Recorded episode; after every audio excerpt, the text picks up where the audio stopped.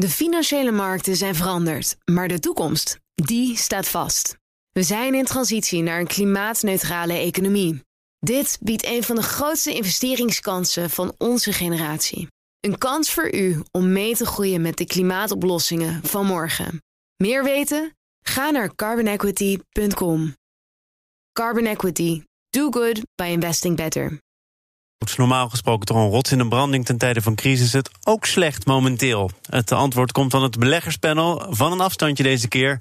Maar het bestaat uit Mary Pietersbloem, lid van het ABN AMRO Beleggingscomité... bijzonder hoogleraar Financiële Markten aan de Erasmus School of Economics... en Martijn Rozemuller, Head of Europe bij Van Eck. Welkom, is er contact? Jazeker, ik, uh, ik hoor jullie goed. Mooi zo. Mijn uh, zakenpartner is uh, Connie Dorrestein, fintech-ondernemer, founding partner van Bankify. Uh, nogmaals welkom. wij beginnen traditiegetrouw. Ja, ik weet niet of we die traditie in stand moeten houden, maar met jullie laatste transactie. Mary, is er überhaupt sprake van een laatste transactie? Nee, het is echt ontzettend moeilijk om met dit soort markten te handelen. Wat we wel hebben gedaan is, we hebben de driften in de portefeuille geaccepteerd. Dus dat wil zeggen, we zaten een heel klein beetje overwogen aandelen voordat deze crisis aandelenmarkten zo ontzettend raakte. En toen hebben wij gezegd van nou, weet je, we zijn teruggedrift naar neutraal in de portefeuille. En dat hebben we geaccepteerd. We zitten nu weer neutraal aandelen. Maar sorry, je moet me toch even uitleggen wat betekent dat je dat geaccepteerd hebt. Kun je het ook niet accepteren dan? Sorry, zeg nogmaals? Nou, kun je, je zegt we hebben, dat, we hebben de drift in de portefeuille geaccepteerd. Ja, valt, valt er dan ook iets niet te accepteren? Je, je moet hier toch, denk ik, dan maar in meegaan? Of, of zie ik dat anders?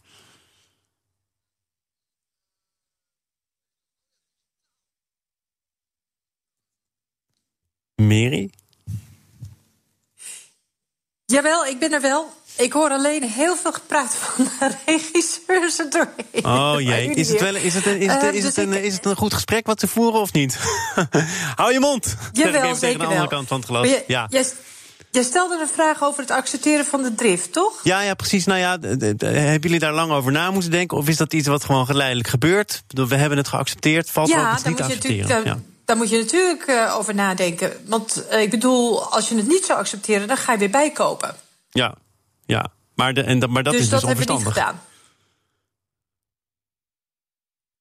Bijkopen zou onverstandig zijn.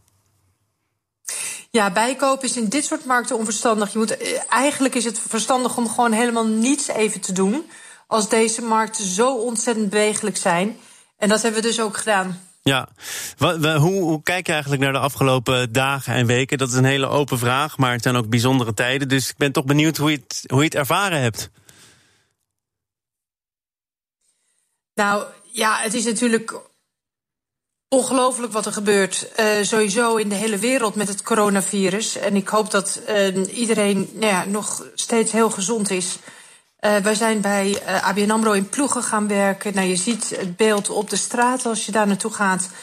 Um, het gaat elke dag bijna van kwaad tot erger. En dat is natuurlijk ook waar die markt op reageren. Want die weten niet in welke mate en hoe ver dit virus zich heeft verspreid. De meeste van ons zaten denk ik nog op een scenario van... nou, dit is een langdurige schok, maar de markt is nu heel snel aan het bewegen... naar een, een, een, een, een, een zeg je dat, een zware recessie. Ja. En dat wordt nu in aandelenmarkten heel snel ingeprijsd. We zagen het natuurlijk van gisteren het bloedbad op aandelenmarkten. Vanochtend een kleine bounce terug. Dat is wel een typisch patroon hoor. Wat je ziet als na een enorme sell-off uh, komen aandelen altijd wel weer wat terug. Maar dat dat, dat um, verdween ook weer als sneeuw voor de horizon uh, na enkele uren al. Dus de markten blijven gewoon heel erg onzeker over het verdere verloop um, van dit virus en de schade voor de economie. Ja, Meri, nu ik jouw stem zo hoor, dat klinkt bijna alsof ik sentimenteel word, maar denk ik even aan de laatste keer dat we elkaar zagen. Toen was je volgens mij net uit een coronaland, dat wij toen nog niet waren, op vakantie geweest. En uh, toen hebben we hier nog ja. een beetje, misschien achteraf ongepast bij staan lachen eigenlijk. Nou, niks aan de hand. Ja, en nee, uh, waarom zouden we dat... afstand nemen? Nou, gelukkig is er nog steeds niets aan de hand. Uh, in ieder geval niet met mij persoonlijk. Maar inmiddels ken ik wel al helaas enkele gevallen in mijn directe omgeving... die wat later naar hetzelfde gebied zijn gegaan. En wel met corona zijn teruggekomen. Dus het komt nu gewoon wel ontzettend dichtbij. Ja, ja. Uh, Martijn, toch ook nog even naar jou. Die, die laatste transactie. Miri heeft dus niks gedaan. jij wel? Ja, ik, uh, ik heb wel iets gedaan. Ik was uh, ongeveer een maand geleden voor het laatst bij jou in het programma. En toen uh, vertelde ik dat ik wat hoogdividend ETF's gekocht had. Ja. Ehm, nou, dat was achteraf niet het, het, beste moment om dat te doen. Maar ik heb ja, afgelopen week wel wat, wat bijgekocht. dit gaat puur over mijn privéportefeuille overigens. Ehm, ja, ik, ik ben echt een lange termijn belegger. En ondanks dat ik dit in alle, nou inmiddels ruim 25 jaar dat ik actief ben op uh, de financiële markten, nog nooit eerder zo heftig heb meegemaakt. Ja, ben ik toch geneigd om te denken dat wat ik niet nu direct nodig heb uh, de komende 5 à 10 jaar. Ja, dat, uh, dat, dat durf ik dan toch nog wel te beleggen. En dan moet ik zeggen dat ook ik daar af en toe natuurlijk wel een beetje een, laten we zeggen, een onderbuikgevoel bij krijg. Waarvan je denkt van. Hmm. Maar ja, ervaring leert toch vaak dat juist op de momenten dat het eigenlijk niet lekker voelt. Dat zijn achteraf vaak wel de momenten waarop je had moeten kopen. En uh, of dat ook in dit geval zo is, weet ik niet. Ik denk dat we nog zeker 10, 20 procent lager zouden kunnen. Uh, maar het is gewoon ontzettend onvoorspelbaar op dit moment. En de paniek, de emotie, uh, ja, die regeert op dit moment op de wereldwijde beurzen. En dan is het heel moeilijk om rationele voorspellingen te doen. BNR Breaking News. We gaan uh, naar uh, breaking news dat ik eigenlijk overigens niet nu voor mij zie. Dus uh, zou dat vanuit de techniek misschien in mijn oor gefluisterd kunnen worden? Ja. Het, uh, ja, het Europese kampioenschap voetbal, dat is uh, besloten na een vergadering van alle voorzitters van de nationale voetbalbonden, lijkt te worden verplaatst tot het volgend jaar. Volgend jaar zomer 2021 het EK voetbal. Dus dat is voor deze zomer van de agenda. Hebben de voorzitters van de nationale voetbalbonden in een vergadering met UEFA zojuist bepaald. Wij gaan terug naar uh, andere paniekerige situaties. Bijvoorbeeld op de beurs. Martijn, je zei ik heb 25 jaar ervaring. Um, het is een beetje tegen natuurlijk. Mijn onderbuik wijst eigenlijk iets anders uh, uit. Hè. Misschien voelt het niet helemaal prettig. Je doet het dan toch. Maar dat doe je met geld dat je, en dat is misschien altijd het advies, dat je kunt missen. Absoluut, absoluut. Ik ben een heel groot uh, voorstander van alleen beleggen met geld wat je echt langere tijd kan missen. Ik uh, begrijp eerlijk gezegd ook helemaal niks van mensen die nee, met, een, met, een, met een leverage of, met geleend geld zouden beleggen. Ehm, zolang de beurs lekker omhoog kabbelt, lijkt dat een heel goed plan. Maar in dit soort scenario's wordt al heel snel duidelijk dat dat ja, gewoon een recept is voor mislukking. Ja. En, en denk jij dan, Martijn, toch ook nog dat gezien het feit dat je spaargeld überhaupt helemaal niks opbrengt dat het misschien dan toch wel uh, een goed idee is om bij wat spaarreserves wel het negatieve buikgevoel aan de kant te zetten en iets te doen. Al ga je maar in een gewoon safe mixfonds. Um, ja, ik denk op zich dat dat. Uh, in particulier advies, want ik weet dat dat niet mag. gelukkig maar, gelukkig maar.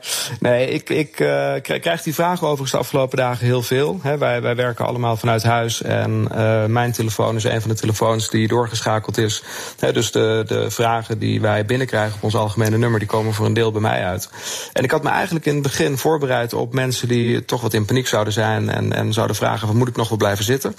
Maar de grap is dat ik eigenlijk vooral mensen aan de telefoon krijg die vragen van goh. Ik overwoog langer om te gaan beleggen. En ja, ik denk dat ik dat nu toch maar ga doen. Dus uh, ja, er is best wel een groep die heel rationeel hier naar kijkt. En, en ik heb zelfs ook wat oudere mensen aan de telefoon gehad die al heel lang beleggen. Die zeggen van ja, ik heb dit al een aantal keren, keren eerder zien gebeuren. En ja, eigenlijk alle voorgaande keren kwam het goed. Dus ik wil ook nu toch weer wat extra gaan beleggen. Dus ja, ook dat sentiment leeft. Er is ook sentiment bij centrale banken. En dat sentiment, eh, als ik dat kort samenvat, komt neer op we moeten ingrijpen, we moeten wat doen. Dat heeft de ECB gedaan vorige week in een vergadering. Eh, vooral heel veel gezegd over de toelichting van Lagarde. De Fed kwam van zondag op maandag met maatregelen. Het verlagen van de rente, het opkoopprogramma. Er waren mensen die zeiden, dat hebben ze ook in dit programma gedaan. Als je toch van plan bent met iets naar buiten te komen, woensdag, donderdag, kom dan niet op zondag. Want dat voedt het sentiment dat er een centrale bank in paniek is. Meri, snap jij dat? Ja, dat snap ik wel. Uh, ik denk toch wel dat het de Fed uh, het juiste heeft uh, gedaan. Oké, over de time, daar kan je over twisten.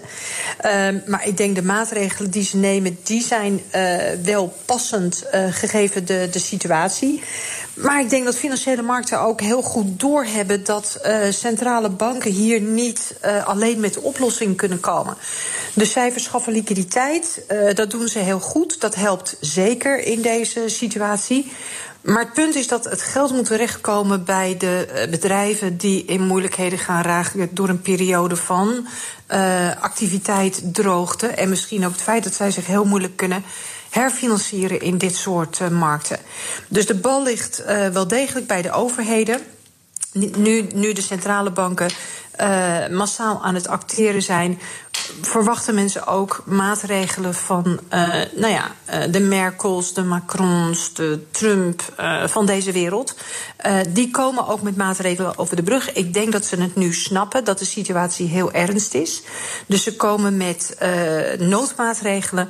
En ja, zij moeten ervoor gaan zorgen dat al die liquiditeit, al dat geld direct in de bedrijven worden geïnjecteerd die dat nodig hebben om deze coronaperiode te overbruggen. Nou, jij zei tegen de NOS, want dat bericht las ik, dat je vindt dat de maatregelen ja. die de Merkels en de Macrons en in ons geval de Ruttes en de Hoekstra's treffen, dat die wel wat concreter mogen.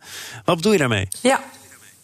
Nou, dat we uh, heel precies weten hoe ze dat geld naar die bedrijven gaan, uh, gaan brengen. Dus uh, via, gaan ze dat via het bankenstelsel doen? Gaan ze dat direct doen? Welke programma's worden er opgedragen? Hoe lang duurt dat? Wie mag er komen aankloppen? Wie wordt er wel geholpen, wie niet? et cetera. Weet je, dat is het soort van duidelijkheid die de markt op dit moment wil, wil weten. En om je, om je een beetje houvast te geven in voorgaande recessies is er bijvoorbeeld op een schaal van nou ja, 1 tot 2 procent van het bruto binnenlands product hulp geboden via dit soort bestedingsmaatregelen. Nou. Oké, okay, nu wordt er geld vrijgemaakt, maar het gaat natuurlijk pas echt doeltreffend zijn als bedrijven daar ook aanspraak op kunnen maken. En het liefst zo snel mogelijk. Ja, Martijn, de, de, de, opvatting van Meri is duidelijk. De bal ligt bij de regeringsleiders, bij de nationale overheden, niet zozeer bij de centrale banken. Kunnen die eigenlijk nog wat, wat uitrichten op dit moment als je kijkt naar bijvoorbeeld de FED en de ECB? Nou, ik denk dat daar, uh, zeg maar, ook voordat dit begon, uh, de, ja, zeg maar de gereedschapskist al aardig leeg was. Um, en de maatregelen die ze wel genomen hebben, wat, wat Meri net ook zei, zijn in ieder geval uh, ja, de enige juiste, denk ik, die ze hadden kunnen nemen. Maar ja, een, een groot probleem is natuurlijk dat de ratio hè, op de markt op dit moment een beetje aan de zijlijn staat. En in een, in een ja, paniekmarkt kan je wel hele goede maatregelen aankondigen. Maar dat wil niet zeggen dat de markt daar ook gelijk op dat moment op reageert. Ik denk wat dat betreft dat het het uh, wel belangrijk is hè, dat die maatregelen nu genomen zijn. Ik denk dat inderdaad de overheden een hele belangrijke uh, nou ja, zeg maar tweede trap in het hele systeem moeten zijn. En heel duidelijk moeten aangeven hoe ze de uh, economie gaan steunen. En uh, hopelijk, hè, op het moment dat die paniek dan een beetje weg hebt, wordt duidelijk dat dit voldoende is om het systeem nou ja, overeind te houden. En dan zou er best een herstel kunnen volgen. Maar ja. dat, dat zou nog wel een aantal weken kunnen duren. Over wat uh, de ECB vorige week presenteerde, stond een uitgebreider stuk in het FD.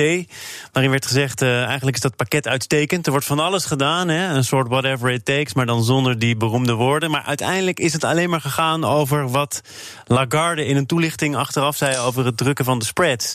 Um, zijn we daardoor ook vergeten dat er wel degelijk van alles uit de kast gehaald wordt, Martijn?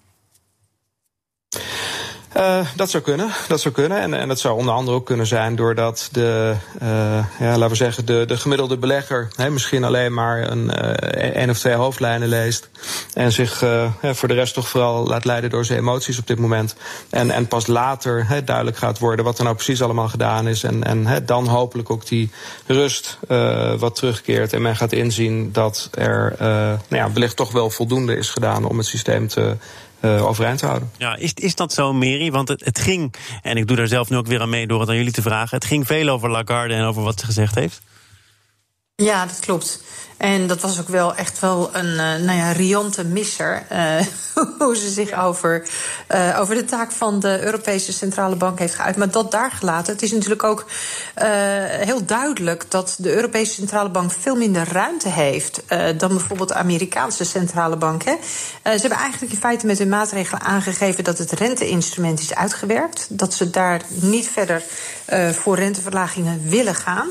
Uh, dat snap ik ook wel, met een rente die al zo diep uh, negatief staat. Hm. Uh, dus hun instrumentarium is gewoon een stuk minder. Ik denk, ze hebben aangekondigd 120 miljard extra euro. ze hebben daar geen termijn voor aangegeven.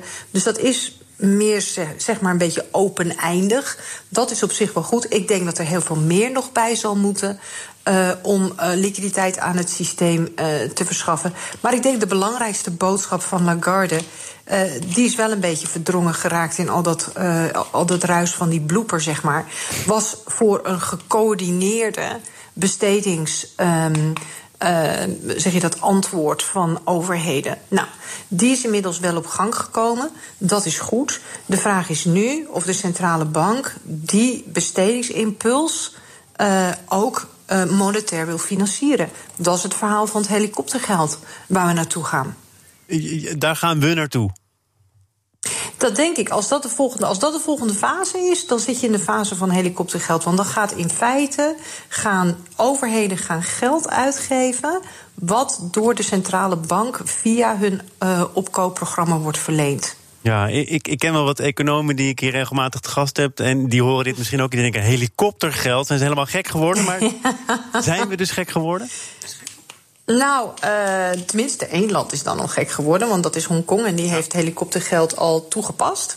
Uh, dus die hebben gewoon direct Hongkong-dollars in de zak van, uh, van Hongkong-Chinese uh, geduwd.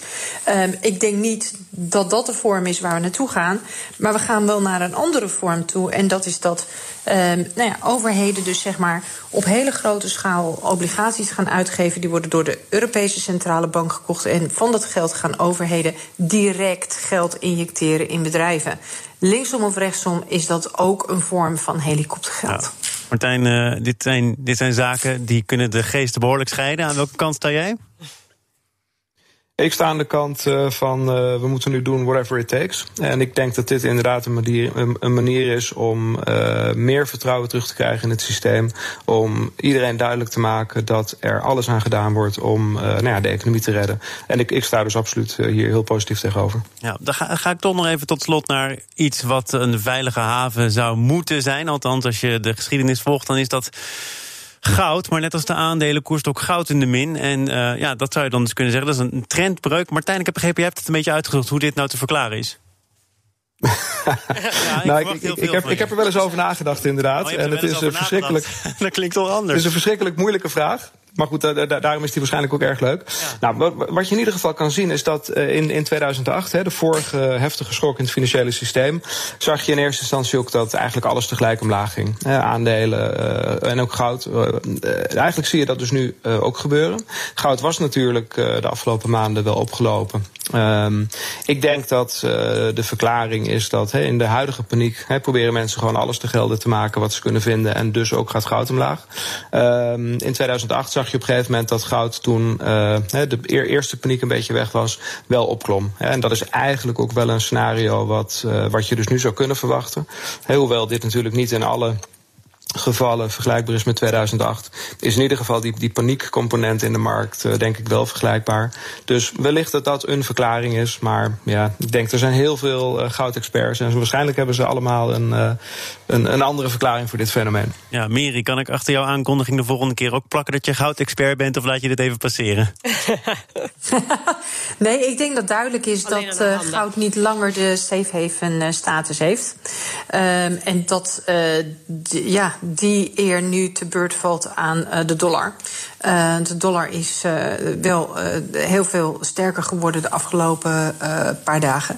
Dus dat is inderdaad wel sprake van een, van een trendbreuk, ja. Ja, ik, ik wil uh, nu werkelijk tot slot nog even een rijtje maken langs bedrijven die misschien wel heel erg zwaar getroffen worden of juist een beetje kunnen profiteren. Waar we het in Nederland heel veel over hebben, dat is uh, Air France KLM en dan met name natuurlijk het Nederlandse deel KLM. Is dat ook, Miri, als je alles overziet, de sector die waarschijnlijk echt het hardst getroffen wordt, die echt zwaar crasht? Ja, dat zie je nu al gebeuren. Ze kloppen ook al bij de overheden aan, met name in uh, de Verenigde Staten. Hè, die airlines uh, die vragen voor 25 miljard dollar aan steun. Uh, ja, dus daar heeft uh, Trump wel een flink dossier te pakken. Want ja, ga je daar dus zeg maar in, in mee, dan help je die airlines en dan zorg je ook dat paniek zich niet verder verspreidt. Maar het is wel natuurlijk 25 miljard dollar wat je van de belastingbetalers vraagt. Um, en ook uh, om dat in bedrijven te stoppen die toch ook wel heel erg ehm, veel zeg maar, ehm, hebben geleend. En ook heel veel van hun eigen aandelen hebben teruggekocht. Veel meer als in, als in Europa bijvoorbeeld. Ja, dus dat is, uh, dat is uh, al eentje die, die speelt al, nu al. Connie, waarom? Uh, jij, jij ja, hebt een priemende wijsvinger voor mij nee, over. Nee, waarom? Mary, eerder in de uitzending hadden we het erover... dat er natuurlijk heel veel bedrijven zijn... die dan zogenaamd nu snel op omvallen staan. Maar dat heeft er ook mee te maken dat ze zijn leeggetrokken door hedgefondsen. De, he, dus dat daar heel veel schulden zijn gestopt. Terwijl ze eigenlijk primair best een goede, gezonde bedrijven zijn. En uh, ja, je maakt nu die kleine reef. Uh, heb, heb jij daar een blik op van hoe we, wat, hoe we daarmee om zouden moeten gaan? Ja, nou, ik denk dat dat dus het dilemma is waar overheden voor komen te staan. Er zijn bedrijven geraakt doordat ze in een sector zitten die nou ja, onmiddellijk zeg maar, door corona is, is platgelegd. Of heb je te maken met bedrijven die gewoon best wel nou ja, scherp aan de wind hebben gevaren met hun balance sheet beleid. Ja. Um, en, wat, en wat doe je daarmee? Uh, dat zijn uh, voor een deel ook morele dilemma's. Uh, waarbij je ook kijkt naar. waarbij ik hoop dat bedrijf, overheden ook gaan kijken van wat zijn de mogelijke effecten weer op um, andere bedrijven in directe nabijheid en in de, in de value chain van, ja. um, van dit soort bedrijven. Ik uh, bedank jullie. Ik hoop dat jullie gezond blijven. Dat jullie ook de beurs voor ons in de gaten blijven houden. Het zal nog wel een tijdje volatiel blijven. De VIX-index moeten we er maar weer eens bij pakken. Uh, dat doen we dan ook met jullie. Misschien wel volgende week of een keer daarna. Ik dank jullie voor nu. Mary Pietersen-Bloem, lid van het ABN AMRO Beleggingscomité... bijzonder hoogleraar Financiële Markten aan de Erasmus School of Economics. Martijn Roosmuller, Head of Europe bij Van Eck. En mijn zakenpartner was Connie Dorrestein, fintech-ondernemer... ondernemer, founding partner van Bankify... Tot een volgende keer. Fijn dat je er was. Dankjewel. Jij ook. Stay healthy. Ja, zeker. En, en ook after your loved ones. Dankjewel. Ik ga mijn kind ophalen van de opvang. Zij is het enige kind van de opvang. Ja, dat is... Nou ja. Cruciaal beroep, hè, pa? Dat blijkt. Media. Dat Goed, morgen dan ben ik er weer. Zakaria Boufankaja is dan mijn gast. Zij is uh, arbeidsvoorwaardencoördinator van het FNV. Dat allemaal morgen in BNR Zaken doen. Zometeen, zoals gebruikelijk. Nieuwsroom, onze dagelijkse podcast van het FD en BNR. Gepresenteerd door Mark Beekhuis. Veel plezier daarmee. Tot morgen. De financiële markten zijn veranderd. Maar de toekomst, die staat vast. We zijn in transitie naar een klimaatneutrale economie. Dit biedt een van de grootste investeringskansen van onze generatie. Een kans voor u om mee te groeien met de pioniers van morgen. Meer weten? Ga naar carbonequity.com. Carbon Equity. Do good by investing better.